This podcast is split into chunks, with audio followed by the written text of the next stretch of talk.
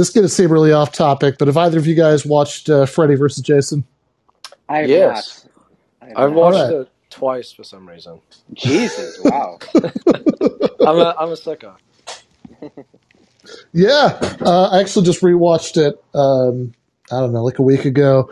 I watched it in the theater when it first came out. I remember I was driving back with my brother, and uh, we got pulled over, and the cop asked where we were coming from, and I said, you know, from the theater, and he said, "Oh, what were you watching?" And I said, "Freddy versus Jason," and we ended up just talking about the movie for like five minutes, and I got off without a ticket. Nice. That's like uh, a PBA card. Yeah, yeah, That's a ner- yeah exactly. PBA card. If only the um the Capitol Riders had had done the same when they uh, Rocco, that's such a good transition. Do you have a podcast? Wow. I've been known to I'm dabble. so impressed with the professionalism. Yeah, yeah. Well, what I was going to say is uh,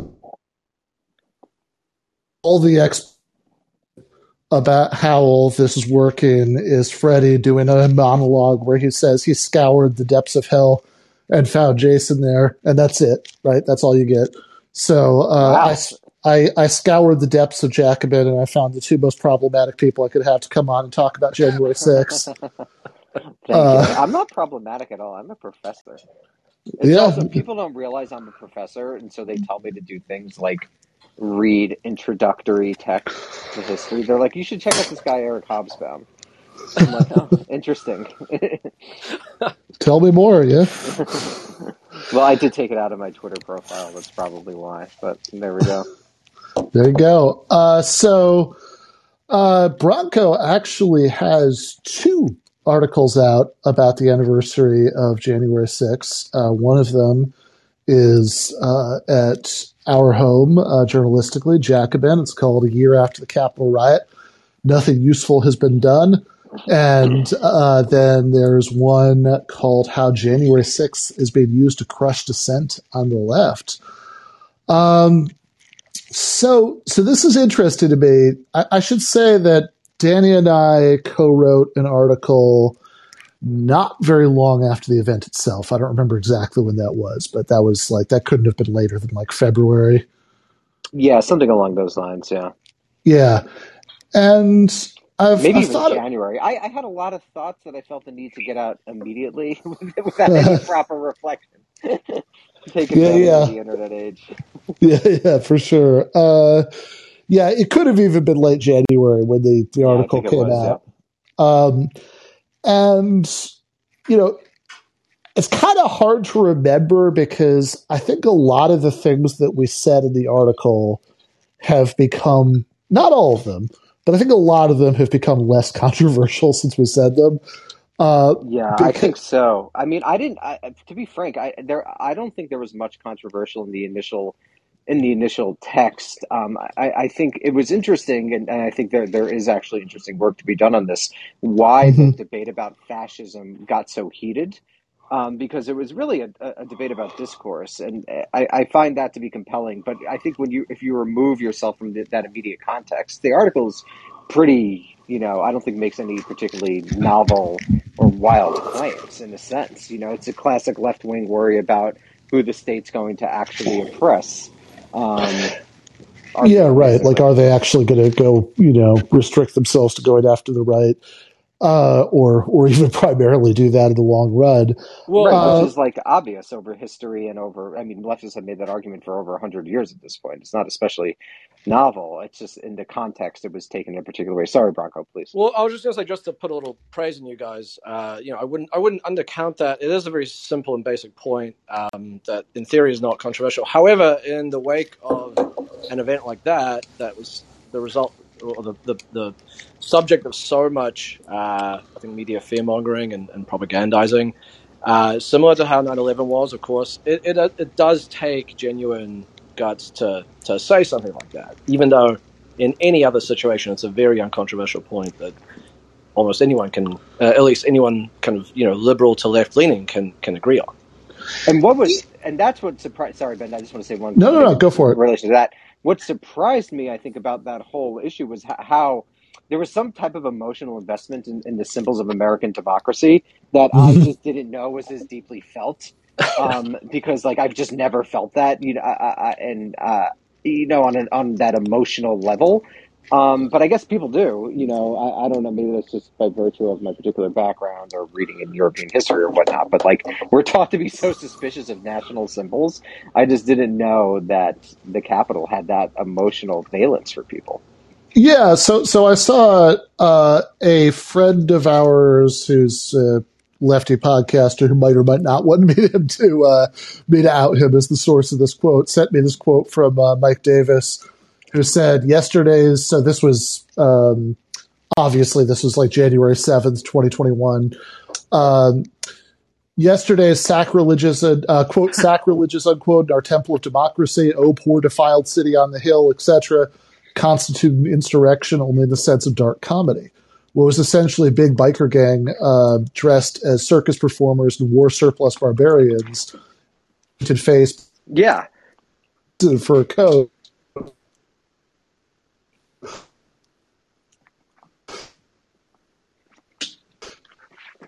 Stormed the ultimate country club, squatted in Pence's throne, chased senators into the sewers, casually picked their noses, and rifled flu, which was roughly the uh, the perspective I think that we that we had, right? So, and, and I think that I, I, guess the two things that I would, I would maybe say about this are uh, I do agree that a lot of people on the left turned out to have a lot more sort of patriotic reverence for those symbols than maybe we would have expected, and, and that was that fed into the reaction.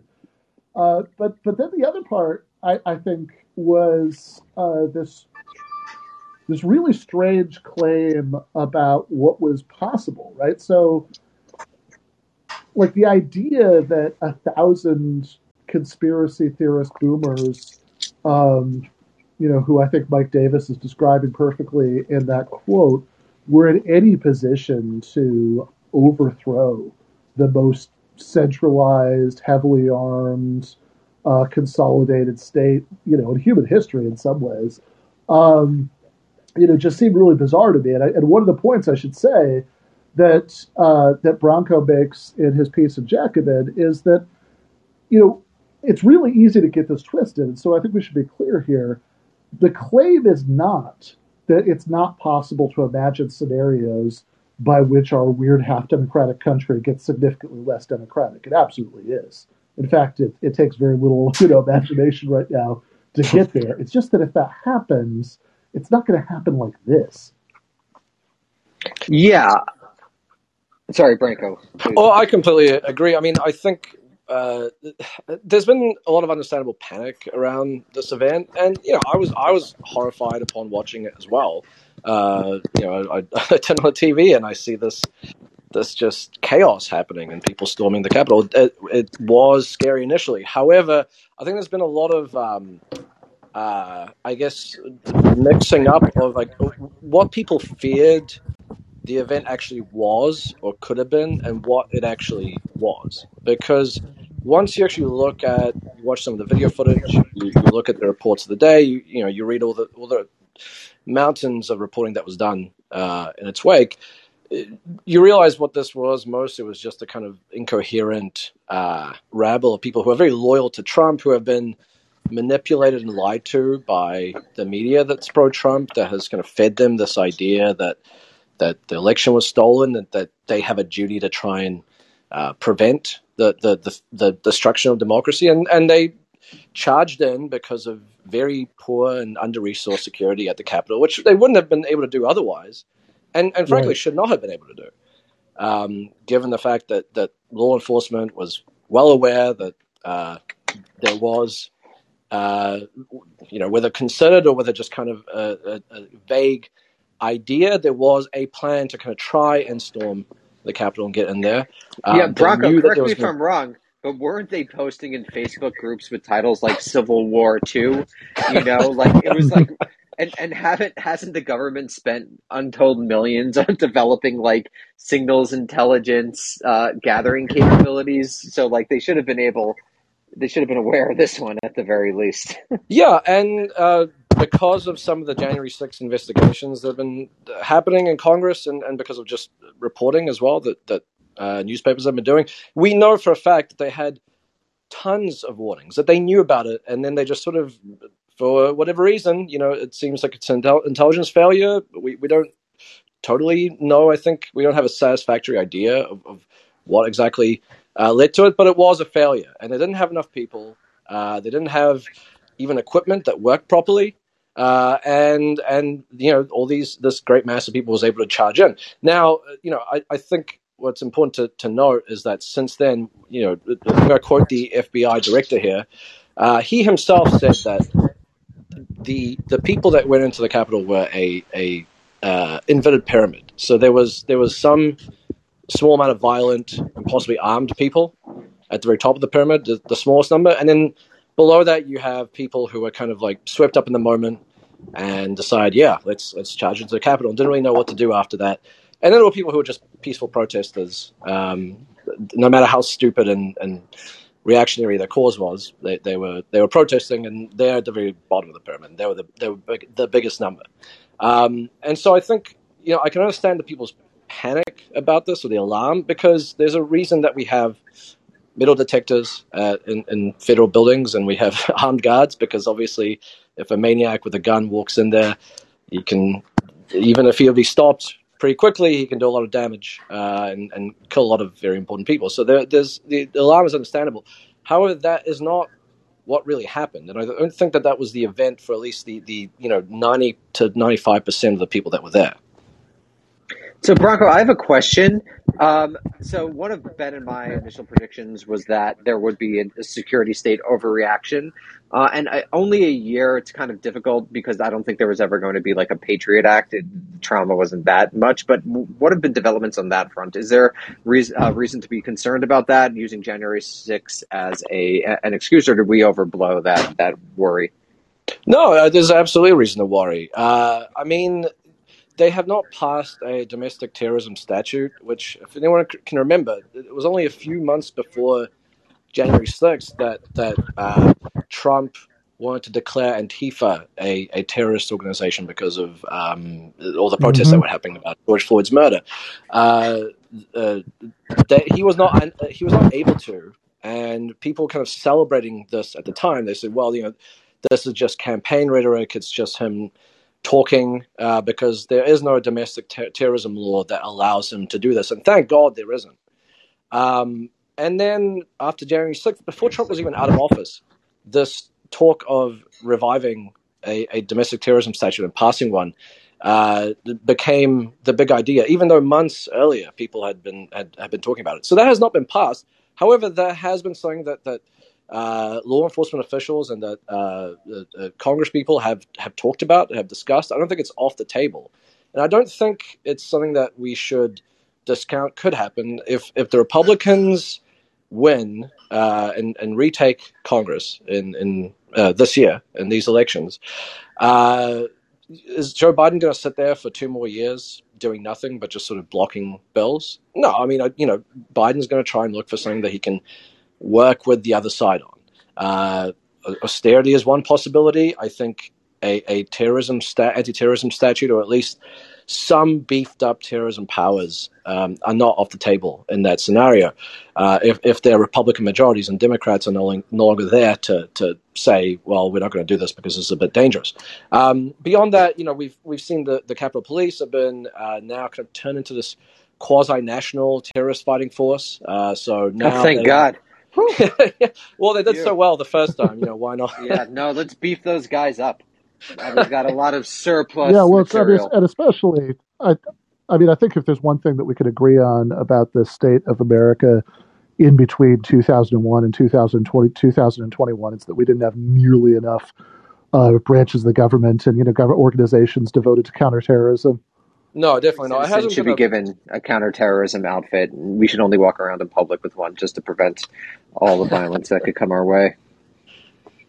Well, and so yeah, Capitol Police are now kind of they have offices in Florida and California. They may expand uh, to further states uh, in, in, in, the years ahead. Uh, the Capitol Police are uh, not quite completely free of, but they've they've uh, pretty resistant to public oversight. They're very uh, opaque. you can't FOIA them. Um, so you know that doesn't sound particularly good. Uh, at the same time, uh, the FBI director just last year. He said that uh, terrorism cases have, have doubled. Now, that's not because there's more terrorism. Um, terrorism has always been a very, very minor uh, uh, type of violence. Uh, and also, just Branko, very quickly, I yeah. would point people to Lisa Stampnitzky's work on this, who has like examined the development of terrorism studies. It's basically a semi-meaningless term um, that is used almost 100% of the time politically. it's right. defi- defining a tactic effectively. Yeah, yeah, exactly. And and you know that tactic, uh, uh, uh, as some of the prosecutors have have defined it, uh, counts. You know the, the, the basic things that both the Capitol rioters and the protesters and, and George Floyd were doing. Because in any any event like this, there's always going to be whether it's with whether it's a lot of people or a tiny fraction of people that will be engaging in uh, actions that may not be the most helpful. You know, they, they might throw things, throw projectiles, they might you know have some sort of makeshift weapons, so on and so forth. Uh, there was a case this year, pretty high profile case.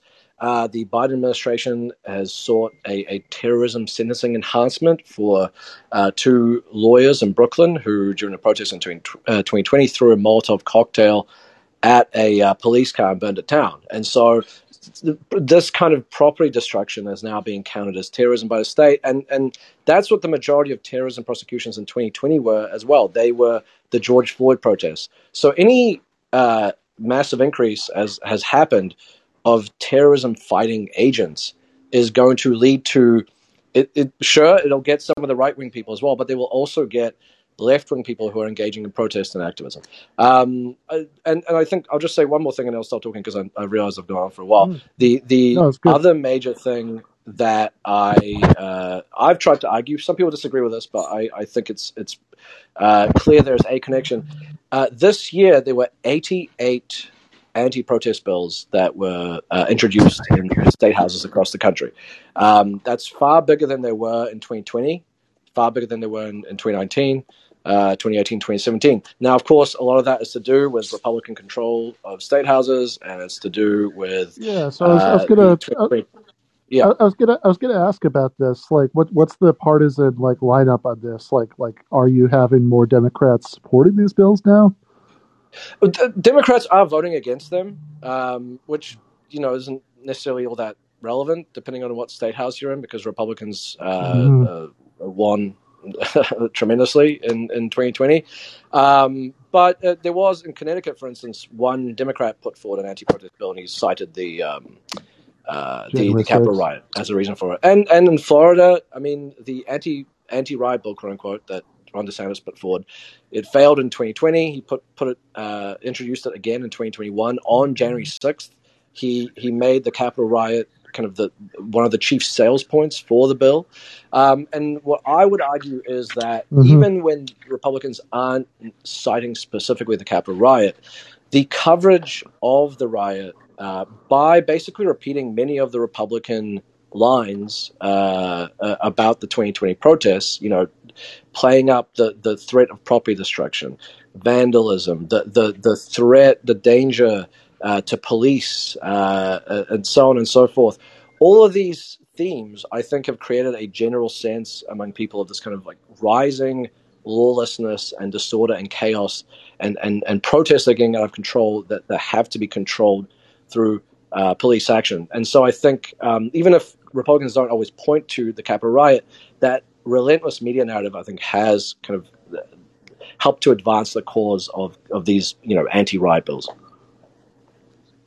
Yeah, so so as um, as Danny mentioned, right, this is one of the big things that we talked about in, in our piece because uh, we were trying to, you know, intervene in two in two debates. Right, one was about fascism analogies, and one was about January 6th, which were at the time very closely uh, linked. You know, I mean, certainly it was my my impression at the time that on like the online left, uh, it was it was just kind of the sacrosanct party line for a while there that uh, you know that you that like what this was was a near miss. Uh, but that really is what a lot of people are expressing, and that they get very upset, you know, if you uh, if you said anything else. Uh, but you know, there, there were times since then when I went back and forth a little bit about how I felt about, you know, not the claims in the article because I, th- I think we were right about almost everything, but um, but sort of about bothering with it because thought, okay, well, if all that's going on here is that a bunch of right wing lunatics are being, you know, like what a bunch of right wing lunatics did was being misrepresented or exaggerated. It's like, all right, you know, on my list of priorities, you know, that's not necessarily at the top of them. Uh, but there are a couple reasons that we mentioned in the piece why this might actually be an important thing to kind of stay on. So uh, one is the one that's been mentioned. Uh, Branko, I actually have a question I want to ask Yeah, you, go on. which is so why do you think the what you're like someone who's who's in the left world very much Mm. so. So Why do you think the um, this had such a strong valence among certain segments of the left? Why do you think that even a year out, um, it's it's still so important to people? Well, look, I'll give um, the kind of that side of things their due because I, I don't think it's completely laughable to be to be worried about this. I mean, you know, like I said, it could have been that by storming the the Capitol that that you know people with weapons a lot more than there actually were in the day could have come in and and you know done all sorts of damage. That could have happened. You know, there were. Uh, pipe bombs left outside the DNC and the RNC offices um, during the event. Uh, we could also have had a similar uh, situation as as Bolivia, where um, it, an event like this happens. uh, It it it you know interrupts the the the transfer of power. It causes some sort of crisis. There's a power vacuum. I mean, do you really think it's like Bolivia, though? I mean, it just doesn't seem like. If anything, the institutions have proven incredibly resilient. You know, if you if you look at what happened in light of COVID nineteen and and the almost total lack of protest in relation to what's actually going on in this country, it just seems to me Mhm. that there's very little to fear, reasonably, from sort of armed groups seizing the power of the state. I- I- It's just not how Yeah. politics works in this country, and never really how politics worked in this country. So I, Yeah. it's that, that's Well, why. It, but I, correct me. I don't I don't think it is like Bolivia, and one of the key reasons it's not is because the the military wasn't on on side for this, And had never been. And Trump no, spent four years insulting them, and uh, you know exactly, had some like military guys who who he humiliated and then yeah. fired. Yeah, exactly. But I think one of the reasons why it still uh, has, uh, I guess, looms in, in, in the left wing imagination so much is because it did look like something that people uh, imagined or feared was going to happen during Trump's Trump's years. That that sort of the the great But unwashed that was of Trump supporters. W- What's You know. I mean, in my opinion, that was always unreasonable. You know, Sure, it, it, it didn't happen um, sure. one, uh, But and that then sorry, yes, well, but that's that's what it looked like, right? That's that's So what it so appeared. this And then you, you I think a lot of people also uh, there was a lot of like error ridden coverage of the event to begin with that There a- always as as like often this. Yeah. does yeah exactly and and it and it kind of leans towards it, it airs on a side of sensationalism and, and fear and, and alarm and so uh, i think there's a lot of people who haven't actually realized that things like the zip tie guy that that was you know that that He just picked him up there. Yeah, yes he picked him up off a off a cop um Okay, okay, so this is what I think was ultimately one of the reasons that I was frustrated with the fascism analogy, mhm, because I think what it does is it's a reflective of some of the worst elements of our modern politics, which is basically making it, it into a passion play that is totally disconnected from any sort of strategic analysis of where power actually lies in this society. It's mhm, pretending that it's this like hyper romantic moment of like anti-fascism, and even though if that's what what anti-fascism felt like in 1931 it's how it's remembered. The people who are talking about the fascism analogy are are 99% of the time filtering that analogy through their remembrance of things like World War II films uh, and things along those lines, right? So it plays into these these worst, what I would almost say, anti-political romantic elements, which, if anything, like a left which is totally weak and totally out of power, has to be as hard nosed as humanly possible about where power actually lies. Um, and so I think that's ultimately one of the reasons that I find the continued power of the analogy so frustrating. Well, on that point, I think it's worth uh, people who were alarmed by January 6th. I think it's worth it uh, that they think about this fact, which is that uh, the greatest threat to, I guess, democracy in the United States on that day, I don't think was the protesters running in. I think it was the entirely legal institutional uh, attempt by Republicans to basically deny Biden the victory and to overturn the results, which, um, ironically enough, were actually interrupted by the protest. And there's a case to be made that if those people had not um, actually stormed the Capitol, without even realizing it, of course, they thought they were, you know, they were, they were doing it for Trump, but without them storming the Capitol, the Republicans would have dragged out the certification process, uh, turned the whole thing into a fiasco, put pressure on Mike Pence to to uh, send the results back to the states, um, basically create a crisis of legitimacy, and who knows what would come after that. Uh, and this is basically Peter Navarro. I think what would come after that, that would have almost been that would have been like a, a, a hyper sort of romantic moment because I think the military would have prevented them from doing that. Quite possibly, quite possibly. Yeah, and, I, and that's why causes... I think there was never.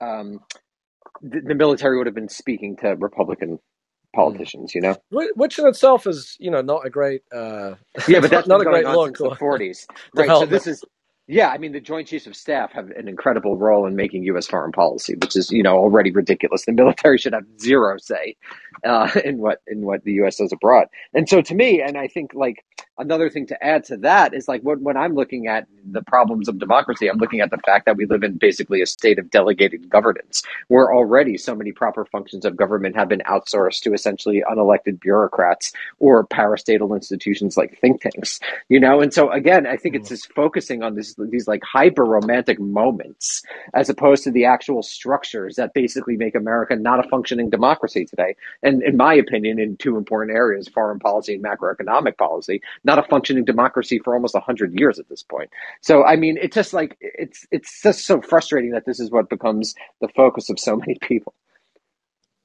Yeah, uh, but you know, th- this is the thing that, that big, big dramatic events, uh, especially ones that are uniquely suited to the 24 hour media ecosystem, uh, they tend to be the things that, that fire people's imaginations. And I think it's worth remembering that, that obviously, as a, a much genuine alarm as I think there would have been uh, around this, uh, no matter what.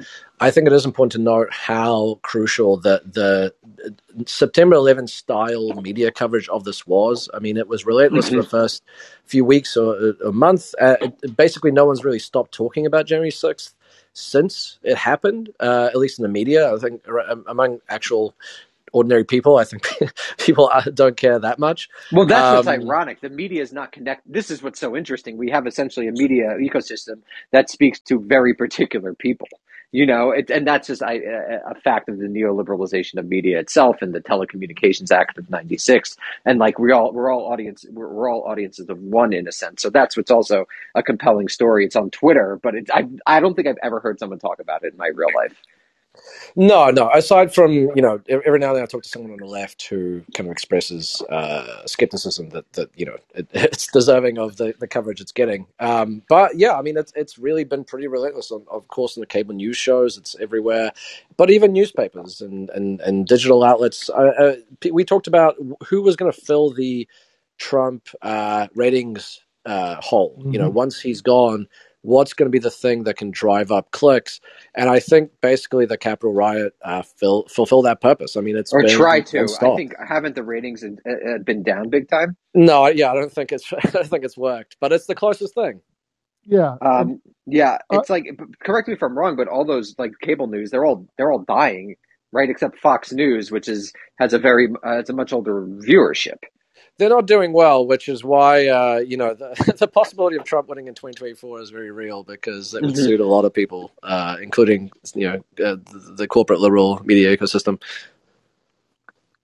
Yeah, no, that makes a lot of sense. Um, I, I, guess uh, earlier, so so when my audio was was cutting out, uh, I was saying that the zip tie thing was even more ridiculous than I think you were, uh, per, you know, you were saying because my understanding is the guy didn't even get it from off a cop. Uh, he actually got it off like a table where it had like been left by a cop. Yes. Um, you know, but uh, and all of this is not to say there weren't people who you know did violent things on on the six or uh, you know that that it was uh, it was entirely peaceful. It certainly wasn't. I mean, it was a riot. Uh, although mm-hmm. I do th- I I do think it's relevant that Uh, the only person who was actually killed was one of the uh, one of the rioters. Um, the uh, you know the, there there was one there was the uh, there was uh, there were cops who committed suicide. Of course, cops have a very high suicide rate. Uh, that's you know that's a uh, you know I mean that's just a general fact. Wait, hold on. I want. About I- can we pause on that? It seems strange that four cops committed suicide afterward, or am I? Am, am I JFK brained because of the It's last it's six weeks? Isn't it's that actually a pretty super common. high number at that Yeah, high a rate? a lot of cops kill themselves uh, because of uh, trauma, um, and not even things that happen to them, but just seeing things, and uh, you know, uh, it leaves a mark. No, of course, but even at that higher rate, so quickly after a particular event, Well, I, I, you know, what people would say is that it was a very traumatic event for those who were there. And listen, I don't, I don't dispute that. I mean, I can imagine if, if I was a lawmaker or some, you know, a staffer, or whatever, a worker who was in there when that happened, it would have been terrifying because you don't know what the hell's going on. You don't know who these people are, or what, what they're trying to do. Um, so I, I, I, to be honest, that, that it is kind of strange that that many people kill, kill themselves afterwards. But I'm not I mean, I, I understand that with the trauma. It's just the, the numbers seem awfully high. Yeah, I mean the number is definitely high, uh, but um, but I think it is significant that other than that, right? Uh, the uh, other than the the cops who committed suicide and uh, Ashley Babbitt, who was who was shot by a cop, uh, the the January sixth deaths were uh, a couple of people who one guy had a drug overdose, and I think there was a there was a stroke. It's it's probably relevant here that I mean, frankly, a lot of these people seem to be like older and spend a lot of time on their computers, so this is a lot of excitement for them. You know, I don't want to be too I don't want to be too cavalier about the deaths of human beings here, but like it's it's a you know like like this is not this is not an impressive group. Um, and and I think uh, you know like the and then the the remaining case is uh, is the is the cop who initially it was it was claimed that uh, that he he was like clubbed with a fire you know with like a fire extinguisher. That was the initial thing. In fact we reported that i believe in the uh, or you know we we included that in the in the Jacobin article or we said something like died from his injuries uh, because that was just everywhere in the media at that time. Uh, i think that's the only thing that was straightforwardly factually wrong in our article although at least we're in, in you know we've got lots and lots and lots of company on there because the entire mainstream media was saying the same thing. Uh, but but I think that yeah, I think Branko said this at the beginning of what he was saying. You know, it is a really important point that lots of people, I think, in the sort of um, you know, lots of progressives, liberals, leftists, you know, people in in sort of the you know Team Blue in terms of uh, the culture war media bubble still believe a lot of these things uh, and and are surprised when you point it out, even though this has been, Mm. you know, this has been totally like uh, a lot of this has been debunked since like February, and and like when I say debunked, I don't mean like there's some alternative media thing that says, oh, this didn't happen. I'm completely withdrawn by mainstream media and and and not at all part of any sort of charging documents or anything like that. Um, and, and I think there is something that I mean I struggle a little bit with how to approach that comes up with a lot of stories, which is that I don't I don't know. Did you guys read Hate Inc. the the Matt Taibbi book? No, but Uh, I know of it. Branko, did you say you did, did or didn't? I, I've only read parts of it, so you know, I've, I Uh, read the uh, the serialized bits that he put on his uh, Substack way back in the day. yeah, I, I I mean, so I, I think whatever you think about, uh, you know, Taibbi and, and some of his work since then, I, I think it's a very good book, uh, and and I think it has what's essentially the correct, you know, materialist analysis of what's happened to media, which is just to say that traditional media has largely economically collapsed, and the result is that you know the profit incentives are to relentlessly pander to whatever little sub audience you still have left, and uh, and and you know keep them sort of whipped up and enraged. And as you're kind of saying, you know, I mean, Fox News is is definitely the best at this. You know, I mean, they kind of they kind of invented that marketing strategy, and they're still the ones who who do it most effectively. But it's essentially everybody's marketing strategy at this point. Well, what's interesting is that, like, I remember there was a big piece in the American Economic Review a few years ago that actually, like, traced Fox News's impact. It, it, it, it, from what I remember from that piece, it makes a lot more money and is a lot more effective Mhm. at propagandizing, which is actually quite interesting because, like, it, it what's compelling to me about this moment is that it does seem like liberalism, which has been hegemonic in this country since the Cold War, is losing uh, for the first time in a really long time. Um, in, in like a real way, which makes this moment actually, I think, potentially really interesting. The problem is that the left is just so weak, and I think the liberal media is just not doing that well materially. Yeah, You well, know, no one really is buying what it's selling. sure. Yeah, and, and what I was say, I think came up in aspects of the Kyle Rittenhouse case, um, you know, and and comes up a lot, which is that if you are attuned to like media that roughly caters to to to the blue team, then you will believe like a bunch of stuff because it was you know it was it was in you know it was like sensational at the time and you know and, and it fed into a certain narrative at the time so it was really blown up when it first came up and then when everybody realized it wasn't true there was no particular incentives to spread it around. And of course that's not unique to the blue team. I mean the red team as we just said you know like they, they invented it they're still better at it. Uh, but but i think it does often put you in an awkward position if you want to be intellectually honest about this stuff which is that you know you're you know you're sort of saying no this didn't happen that's not true this didn't happen in a way that can like you get this sort of awkward gross feeling of agreeing with you know conservatives because they're the ones you know who are often pointing this out if it's about the sort of progressive media sphere bull, spheres bullshit. Uh you know which is not obviously to say they don't have their own you know more so i mean like uh there's an absurd number of republicans who believe that uh, who still believe the election was stolen in, in the total absence of, of any you know evidence for that Wait, whatsoever. wait, Ben, I have a question about that, and you might be more sophisticated, Sure. but like when those sorts of numbers are reported, like how do you? It's just like as a historian, you know, it just seems like polling is is such a crude tool. You know, like are people like that screwing with pollsters? Uh, is the question asked weirdly? Like it, it just seems patently absurd that so many people would believe that, but maybe I'm just naive and I'm trying to complicate something that's not complicatable.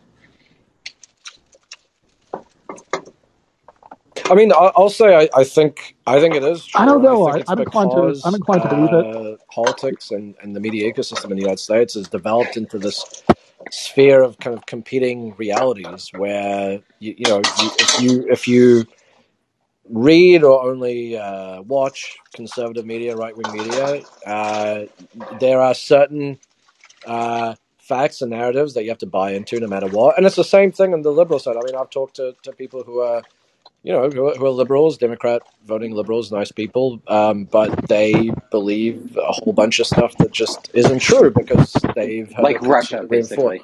Yeah, Russia Gate, exactly. I mean, some of the stuff on January 6th as well.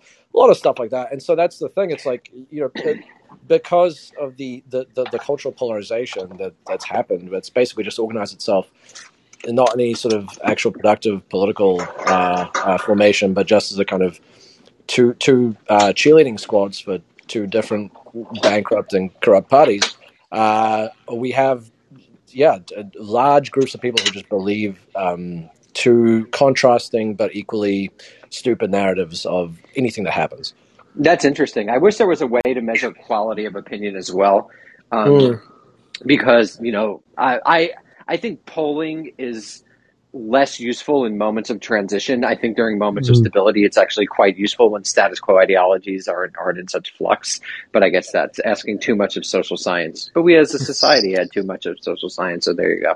That might be. I think that might be hard, but I, I actually, I actually want to stay on the point about you know Republicans believing the election was stolen for a minute because I think it does also go to, uh, in some ways, it gets us back to the debate about fascism analogies because I saw a lot of people say, and, and Danny, you probably remember this better than I do because you're more familiar with the history they were referring to, but like at the time, I saw a lot of people, including some people, uh, you know, like was what's his name, Paxton, you know, who who you know, know a lot, you know, about the history of fascism, saying, "Aha, this is just like was it when the French Parliament was stormed in 1934 or whatever," um, and uh, and, and it just seems like a really obvious and important disanalogy.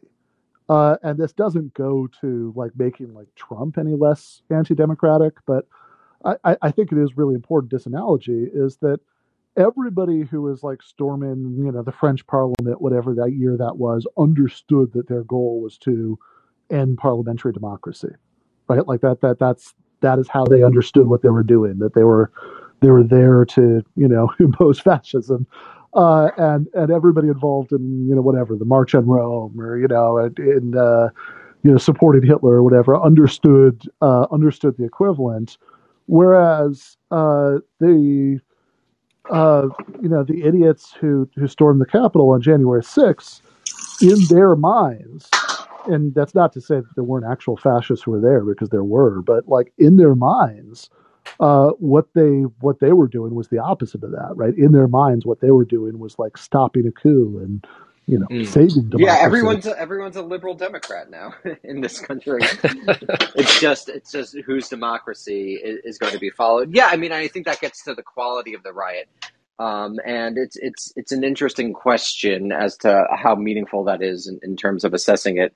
Um, I think it, it shows that like um, in some sense it, it, there's there's no like breakthrough position you know like fascism promised something different and socialism promised something different but this is basically revanchist in a sense emerging from the tea party uh, where you're returning con- uh, the country to its supposed roots um, which obviously there is an element of that in fascism as well but i think like it just doesn't seem like a vigorous movement in a sense like it doesn't seem vital because it doesn't speak to new realities. Um, but I might be mis I might be wrong there.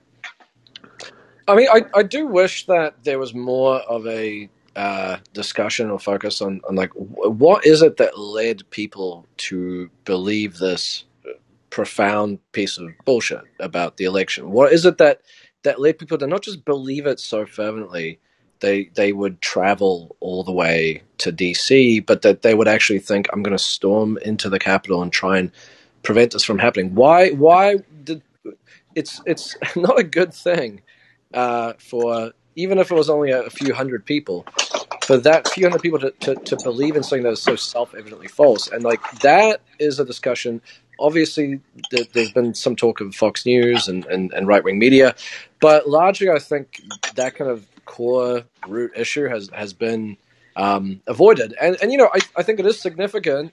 Uh, people kind of don't really want to talk about this because it feels like you're people. I think feel like they're justifying the the riders, but the numerous amounts of analysis of the people who were arrested on the day have found that they had financial issues, so bankruptcies, uh, evictions, uh, foreclosures, debts, so on and so forth.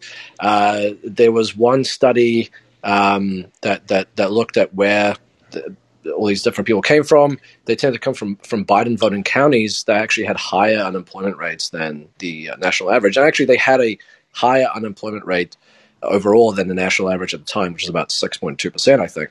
Um, now, obviously, there were people in in that crowd who were not financially struggling, who were wealthy or you know uh, do, doing at least pretty well for themselves, and who were not motivated or had anything uh, uh, kind of playing into their delusions that had to do with economics.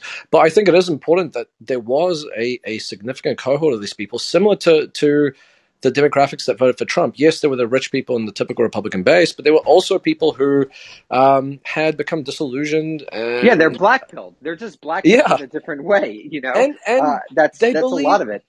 And I think the other thing that people uh, need to understand is that that a the media is really hated in, this country in the United States, but also it, it's it's deeply mistrusted. And the media did Trump a very big favor by going after him in the in the really dishonest and hacky way they did for years uh, until the the Mueller report basically put all the all the RussiaGate stuff to bed, and people saw that, and I think you know it gave people a sense of oh well this guy he was telling the truth. They really are after him. You know, there's this one statistic from uh, uh, an American university survey of of young Black Americans. Um, uh, in advance of the election. It was done in 2020.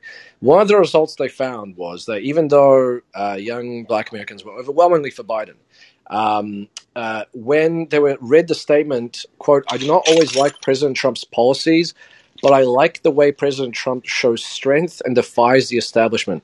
35% of people who are 18 to 29 years old um, uh, agreed with that, and and 40% of people who are 30 to 44 agree with it. Now, this is this is a, a demographic a demographic that's overwhelmingly for Biden, but one of the things they liked about Trump was that he seemed to be fighting the establishment, even though he wasn't, of course. Yeah, because no one believes. I mean, no no one believes it. And the Capitol riot was a morbid symptom in the classic sense. It's, I mean, they're, they're, it's everything's so delegitimized you know, there's a reason there weren't many of these types of things during the Cold War. There was a status quo policy, and people were doing relatively well. I mean, this is this is a a symptom of, of some form of transition, not necessarily collapse, because I, I don't think capitalism is especially weak, but I think there is a transition right now um, that that this is reflective of. And the the problem is, is that it might go in a. Uh, I think that it, it, there's a very good chance it'll go in a dark direction, but it won't be the same dark direction that we saw under Hitler. You know, it'll be a, in a particular 21st century of, of darkness that we don't even know what sort of hell it will unleash.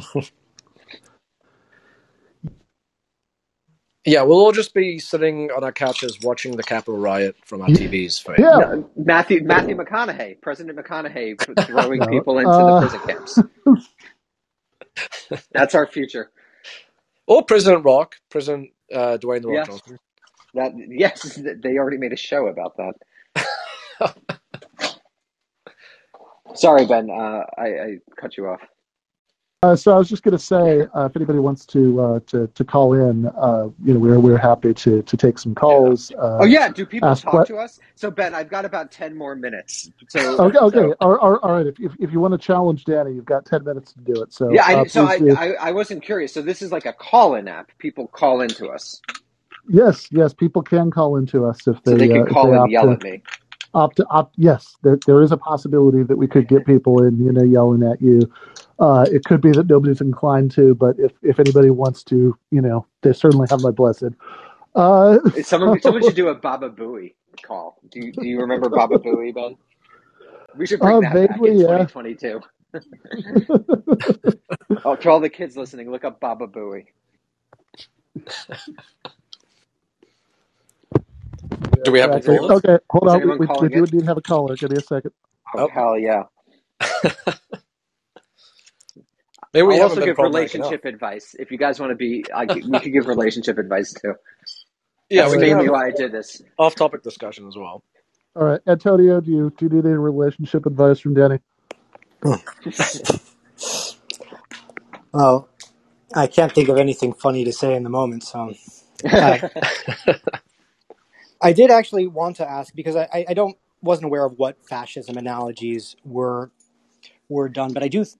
I mean, I do wonder if there's some validity to just the um, well, to a, at least a far right label, if not like you know a little bit of a a little bit of a parallel between the Tea Party and the Trump uh, movements and fascism, in as much as you know fascism usually you know when uh, the, the like you know it's capital's insurance policy in case you know the, the crisis of capitalism you you you have a reaction to its failures that is primarily social and Yeah, uh, yeah. So I think like the the reason that I, I I think there's there's an approach to the fascism analogy that I call basically the checklist approach, where you know if you see X things that meet a particular checklist, it's fascism.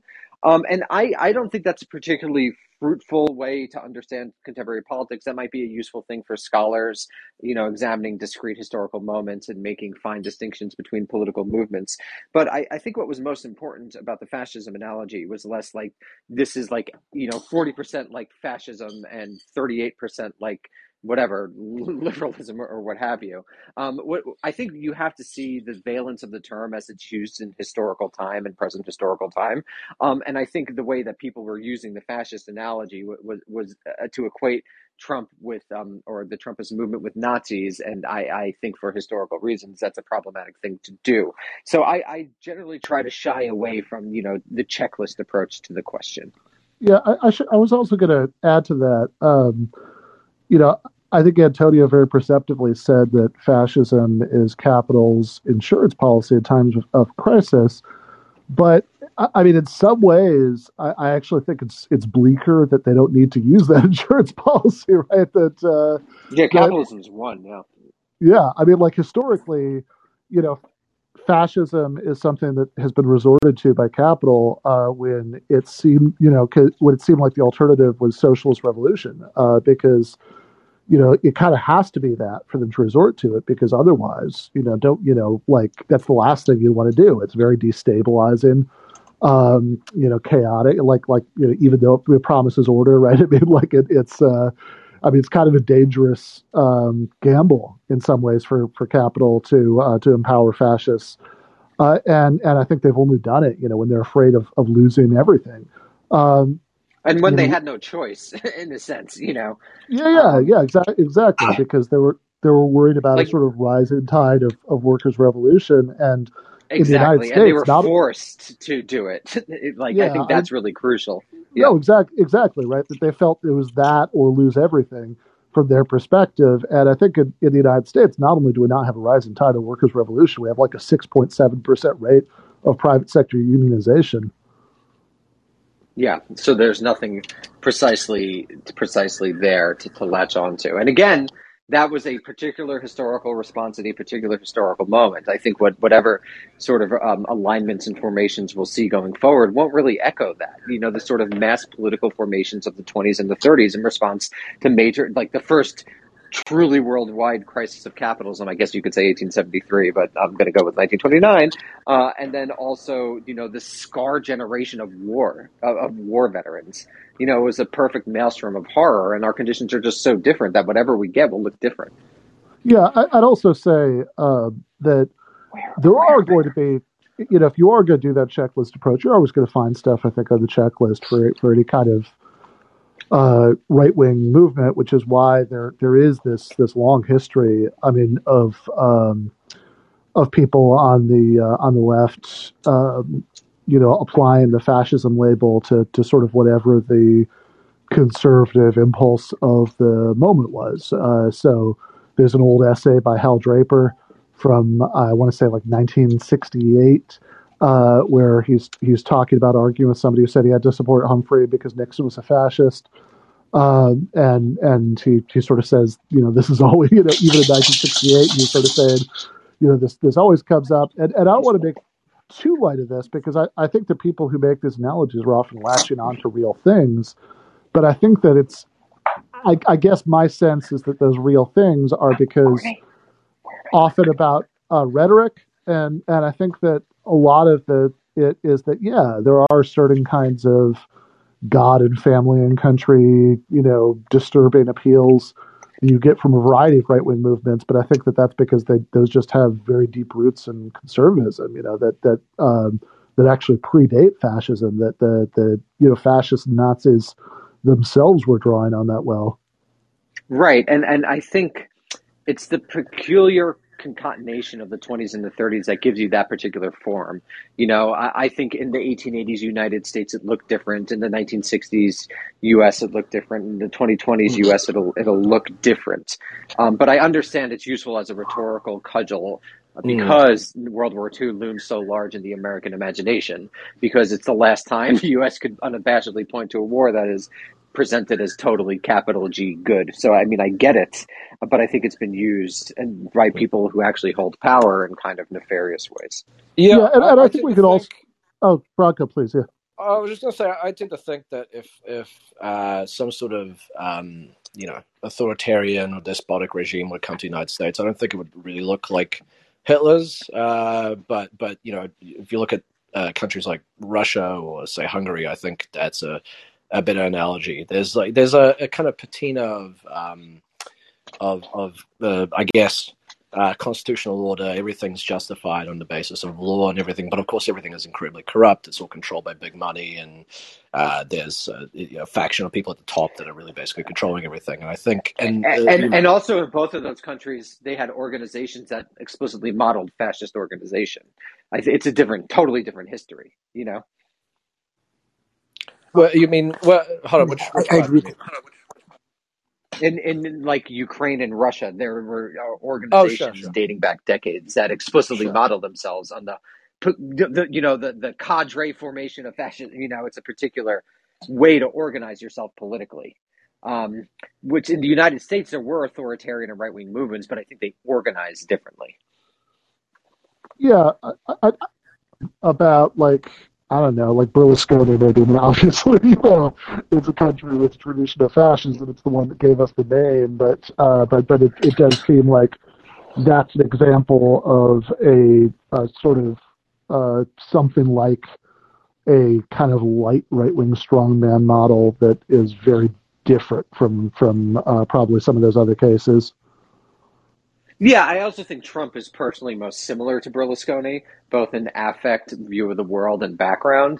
Um, but Italy is just such, again, a, a country with a weak state, you know, much poorer, um, had very, very different history, uh, particularly its relationship to Europe. So, yeah, the, these things, these comparisons fall apart pretty quickly. Well, quickly. we can look at, at what Yeah, uh, Trump was planning to, to, to do, which you know mm, th- there were mhm. there were uh, indications before the election that, that their plans, should they win, were basically to try and uh, replace civil servants en masse, get rid of people in um, top positions of, of you know the military or intelligence, uh, maneuver people into uh, prosecutorial offices, that kind of thing. So you know it, it wouldn't necessarily be a um, it wouldn't be a, a Hitler like state what, they were planning. It wouldn't be as if Trump could just suddenly control everything and just sort of snap his fingers and whatever he wanted would be done. But it did mean that he would have a substantial amount of control of the the vast, vast uh, and, and very repressive uh, American state that he could use for any number of things. I mean, actually, to be honest, I mean, uh, look, Trump's not even in power, and we're already seeing uh, this kind of, of authoritarianism popping up all over the country. I mean, that's that's the, the protest laws that have been passed over the uh, you know, Right. this year and the past few years. I mean, those are completely done legally. Of course, they're completely unconstitutional, but they're, they're, no one had to do a coup to, to make them happen. They were uh, they were passed. You know, they went through through cor- corporate lobbyists and and, and, and right wing think tanks, and As it should. as, The natural order as as we're told, That's this that. as That's why I mentioned the Tea Party. That's democracy, baby. I mean, this is the problem, right? It's the whole structure is so anti-democratic already. Yeah, Yeah, yeah, no, absolutely. Uh, I, I would also add. I mean, it's it's it's not it's not on the same level as like laws to make it legal to run over protesters with your car. You know, I mean, that's definitely the the creep the creepiest iteration. Uh, you know, but but I would also add the uh, the anti-CRT bills to that. You know, like as, Oh as yeah, a for sure.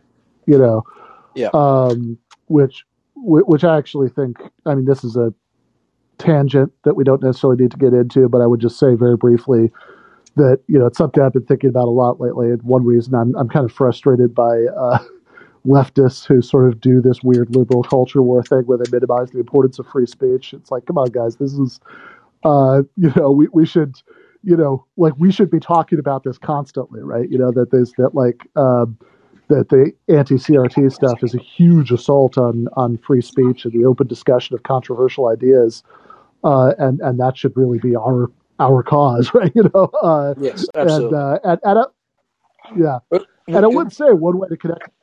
Oh, Branko, please. Oh, I was just going to very quickly jump in that, that basically the right has has uh, very annoyingly claimed both the mantle of free speech and the mantle of anti-authoritarianism, by which they mean opposing like vaccine mandates and, and pandemic restrictions. When in reality, they're, they're the most uh, anti-speech, anti uh, uh, uh, anti-speech authoritarian faction in the United States, and you know the the liberal and left response to that should not be, um, well, actually, free speech doesn't exist and it's bad anyway. Um, it should be no, you're you're anti-free speech. Yeah, no, exactly, right? I mean, and, and, I, I, and I think we should be talking. Like, I think there are a lot of reasons why it would make sense for the left to to talk a lot more about free speech than we do, from the anti-CRT laws to the protest bills to uh, to like you know making it easier to to hmm yeah to the anti-BDS laws. Jesus Christ, yeah, good point. Uh, to uh, to to to even just sort of like mundane sort of capitalism from day to a union out outside of Hello? incredibly narrow parameters that you're allowed to do that. Oh no, did I cut out?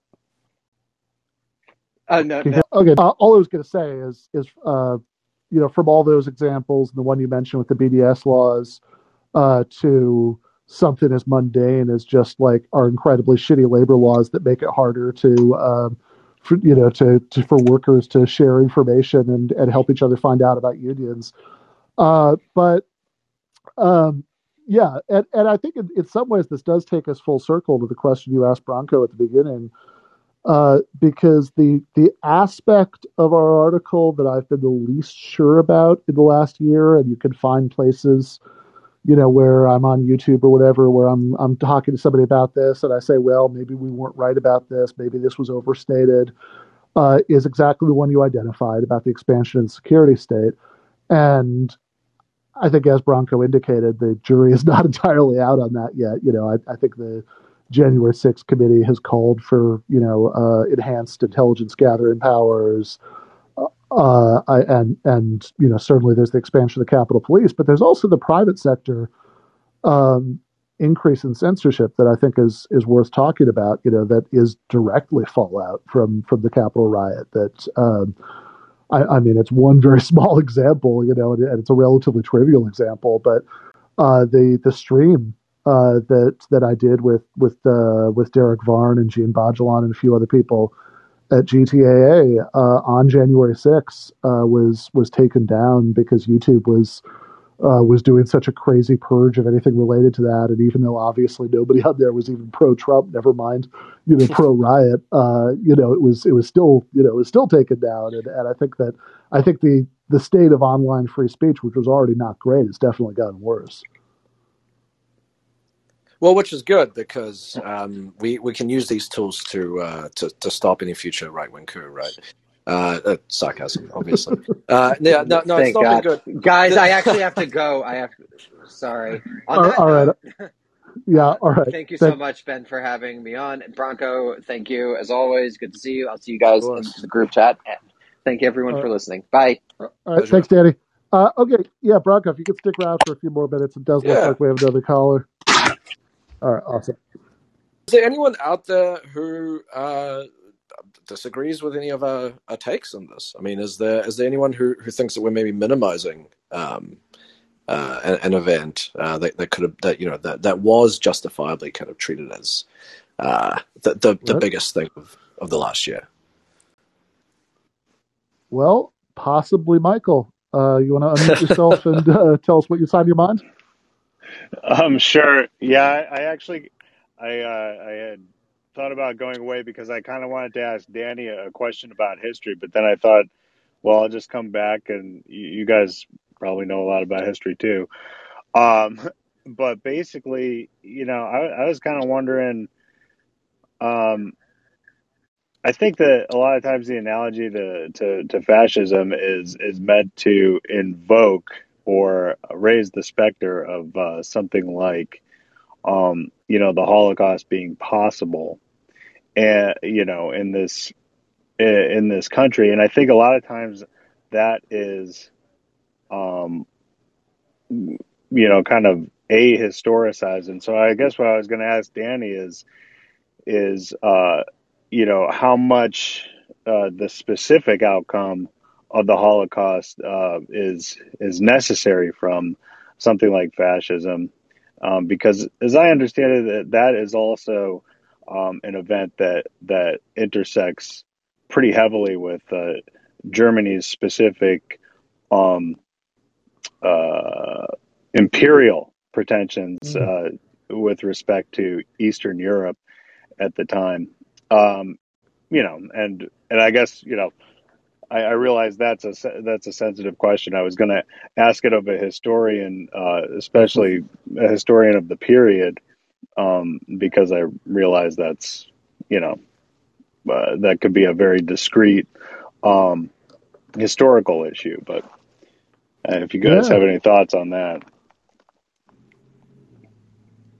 Uh, yeah, I mean, I'll, I'll give it a shot. You know, I'm not going to claim to be able to give as good a response as, as Danny could in this, but I mean, I think the, the analogy with fascism uh, and and the idea that the Holocaust happened. Of course, that could happen with with any modern state, especially one. Uh, oh, uh, especially one with a, a, government kind of the size and, and, power of the of the U.S. federal government.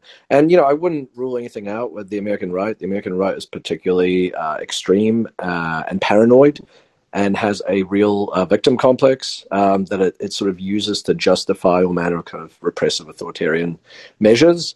Um, so I I would not rule that out, of course. But uh, you know, I think when people typically think of uh, a kind of genocidal type measure in the context of the US, uh, they they tend to think of um, the US's uh, anti-immigration uh, system. Uh, I guess people call it the immigration system. It's really the anti-immigration system, the, the, deportation machine that has been in place for ages. And that was not something that that one kind of tr- handover of power created. That's been in the works for uh, decades, and and of course, as we all know, Biden hasn't actually really reversed much of anything um, that, mm-hmm. that, that Trump was carrying on. Uh, so the the kind of main I guess, focus of people during the Trump years uh, for what they thought was kind of the uh, incipient fascism or, or kind of fascist state that would come to be, which was the the, the immigration policies. Uh, that preceded Trump, and it it survives past him. Uh, it's much deeper than Trump, and so I think if people are worried about that stuff, I think you know looking at just the victory of of one guy in, in, in the president's office is not really um, the the big issue. This is a, a, much deeper deeper issue, and you could say the same thing about a whole bunch of repressive uh, powers. You know, the, the the war on terror stuff, which has just been ramping up and ramping up and ramping up. That uh, happened under Bush, but then Obama escalated it. Trump uh, took it further, and you know it looks like Biden's doing it now as a sort of uh, uh, on the basis that it's kind of like a, a stopgap against um, authoritarianism, even though it's you know it's exactly what any budding authoritarian would want to have um, once they took power. Yeah, I mean, just to interject, I mean, it really does seem like just the, you know, the straight analogies to to fascist um, you know, politics was seemed to me to be so much more evident in the Bush administration than mm. uh, hmm. than even in Trump. Although obviously whipping up, you know, uh, you know, racial resentment all across the country is something that you know we I guess we maybe didn't see with Bush, except that all of the uh, media apparatus did it right after 9/11 yeah, I, to, I would also to an say, even greater degree.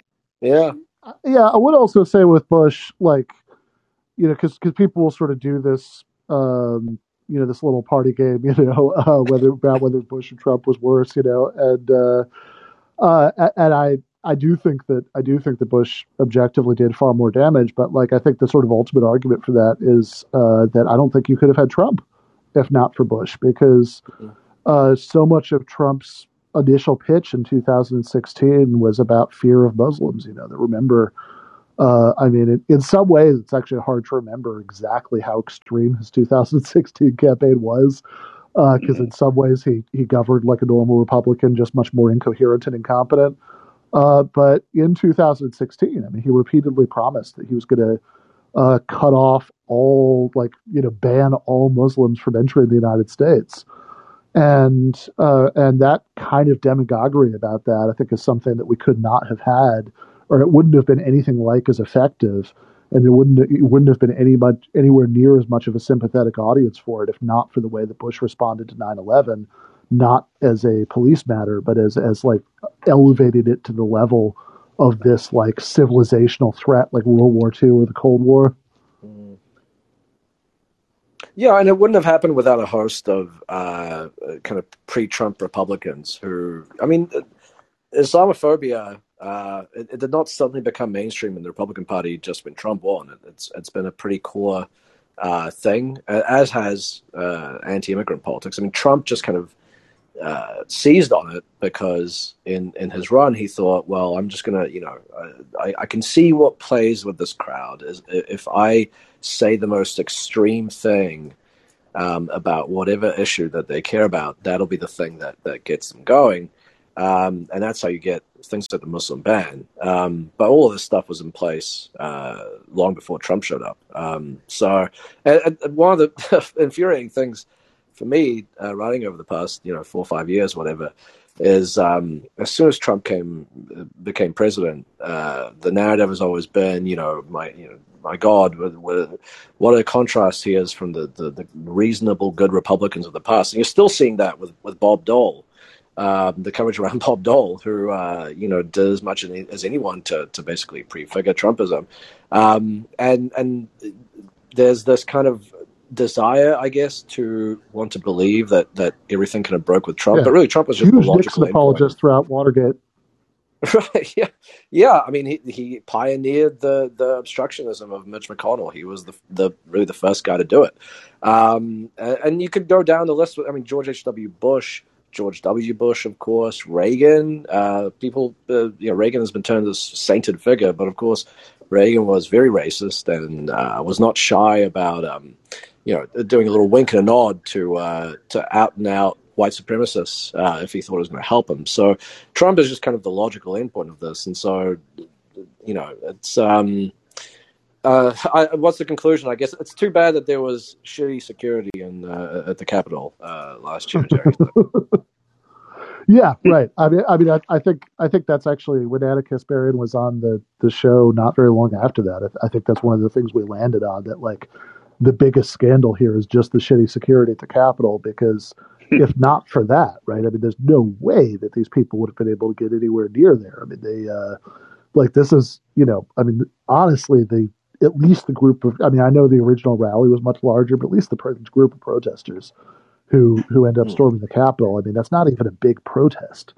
Uh, and and they didn't shoot their way in. You know, I mean, they they just they just kind of uh, you know, in some cases were let in, in some cases kind of burst past barricades. Uh, but but really, I think that the sort of Capitol Police fuck up is the uh, is the biggest issue there. And I think one of the many reasons that it's unfortunate that that happened, um, you know, besides the fact that again there was genuinely violent things that happened, and and I agree with you. What you said at the beginning of the episode about how you know I think it was legitimately very traumatic, you know, for a lot of people uh, who were who were there uh, who didn't know what was going to happen. Uh, but but I think in a larger scale sense, like I think one of the things that's most unfortunate about it is that it I think gives people an entirely inaccurate idea of where threats of authoritarianism come from. Uh, because you know so much of the horror about January 6th was about the sort of national symbols being defiled and and the sort of violation of the state. You know, but but really, I mean the the really disturbing and authoritarian things about Trump, you know, were the sort of uh, you know, like the immigration enforcement, uh, and which, as you say, you know, uh, you know, mm. Trump just escalated it, uh, and and and you know, so I mean, it, it it just seems like maybe to bring us back to horror movies where we started. You know, if you're worried about authoritarianism, you know, the call is coming from inside the house. Right, and the institutions are themselves the problem, uh, as as people on the left have said a million times uh, during the Trump years and beyond. Um, and so, you know, it, it's not a coincidence that Republicans see the, the greatest uh, hope for overturning a uh, a future election. Uh, not that, to be honest, at this point, I think they even need to to, to win in 2024, unfortunately. But uh, I I think uh, it's not a coincidence that they see that the greatest hope for doing that and just basically uh, finding these these openings in the the the, the veto ridden um, U.S. political system that's so easy to exploit. Uh, and but you know there, there's no real appetite to to overhaul uh, political institutions in the United States at all among among liberals. That's sort of just been kind of uh, I know it's been given up. It seems like in the Trump years, the ideas now that uh, um, I mean, yeah, people t- complain about the election, uh, the electoral college, but beyond that, uh, it seems like people are sort of fine with things the way they are. Well, thanks for taking my call. I really appreciate it. Uh, left is best. Yeah. yeah. All right. Thank you, Antonio. Thank you for calling. By the way, people should read Branko's uh, obituary, uh, if we can call it that, of, uh, of Bob Dole and uh, Jacobin. The only accurate is, uh, one you will which read. is very good. Yeah. Uh, the, the, not the not the two my own. Yeah, yeah, no, no. I, I just it's funny like reading other people's obituaries of, of someone and being like, wow, this is just none of this is true. uh, or like uh, that, that's a whole chunk of his life just left out. Yeah, no, exactly. My my younger brother has a standing joke when I tell him I've written an article for Jacobin um, that uh, the that it's you know it's the uh, Ben Burgis article generator that it's either going to be nationalized fill in the blank or um, here here's why this person who just died is terrible. Uh, I, Well, yeah, that's seventy percent of the of our, of our output at Jacobin. So you know, you're, you're doing good work. I'm joking, fair enough. No, it, it, it is not even seventy percent of my my outcome. I've only done the I've only done the second category a couple times, uh, but the um, but but Branko's contribution to uh, to that category with Bob Dole was very uh, uh, was very good. You'll certainly learn more about him than you you would from any mainstream media obituary. But uh, we should probably wrap it up there. Uh, thank you so much for uh, for coming on and for uh, for sticking out so long. Yeah, no worries. Uh, it was it was an interesting conversation uh, as always, and thanks to all the callers as, as well. Yes, uh, calls uh, calls were great. Um, I and uh, and yeah, I'm glad that you and uh, you and Danny were on to, uh, when I was having all my technical issues. Uh, so uh, the uh, the show could go on. Uh, but thanks everybody for uh, for listening. Left is best.